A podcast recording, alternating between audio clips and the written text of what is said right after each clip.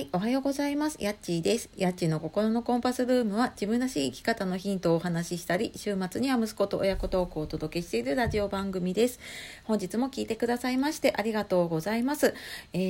ー、寒くなってまいりましたが、皆様いかがお過ごしでしょうか、えー、今日はですね、音声配信を続けてよかったことっていうのをちょっと思いつくままにね、3つお話ししていきたいと思います。で、音声配信私はですね、スタンド FM が今50、あ、もう60回ぐらいなのかな？でその前にラジオトークをやっていて今同時配信してるんですけれどもラジオトークの方が今250何回かな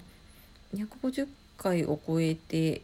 ましてで、まあ、約9ヶ月ぐらいかなやってきて、まあ、そこまで続けてきてね、えー、なんかどんなことが良かったかなっていうのを時々振り返るんですけれどもねまた、えー、ちょっとこの機会にね振り返っていきたいと思います。でまず1つ目がトーク力話す力が上がるなっていうのを思います。で、えっと、今回これですね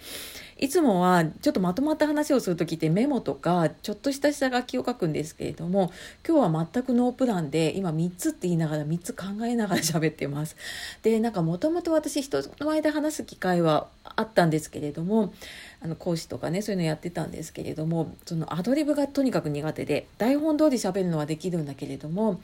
こうなんかいきなり違う話を振られたりとかえっ、ー、とするともう頭の中真っ白になっちゃったりとかしてなので、まあ、ちょっと話す力をつけたいなと思ってそもそもその9ヶ月前に始めたのはね、えそういうきっかけで音声配信を始めました。でやっぱり毎日この5分とか10分とかまとまった時間一人で話すことって普通に生活してるとないのでやっぱ話していくとあなんとなくこういうふうに話そうかなっていうのが組み立てられるようになるのかなっていうのを感じています。皆様いかがでしょうかね。で、えーと、2つ目が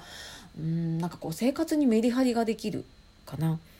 うん、あの今日はこのラジオを撮るぞっていうことで一つ目的があるというかねあってで私はこう撮る時間を決めていたりするので朝子供を送り出した後に撮ろうって決めているのでそうするともうそこに合わせてじゃああのこの時間までにこれをやろうって思ったりとかあと最近あのスタンド FM の方で朝活ライブ5時からやってるんですけれどもそれをやろうと思うとやっぱり前の日の夜の予定とかも考えたりとかものすごいね規則正しい生活になったりりとかしてます。でそんな感じでやっぱり何か一つこう自分の中で、えー、予定というかねうん、あのやろうって決めていることがあるとメリハリができたりとかあとやっぱり何か一つ配信をする発信をするっていうことで、うん、なんか日常の解像度が上がるっていうのかななんかいろんなことにアンテナがね向くようになったなっていうのを、うん、なんかさらに感じています。でまあそんな2つ目で3つ目がなんかこれが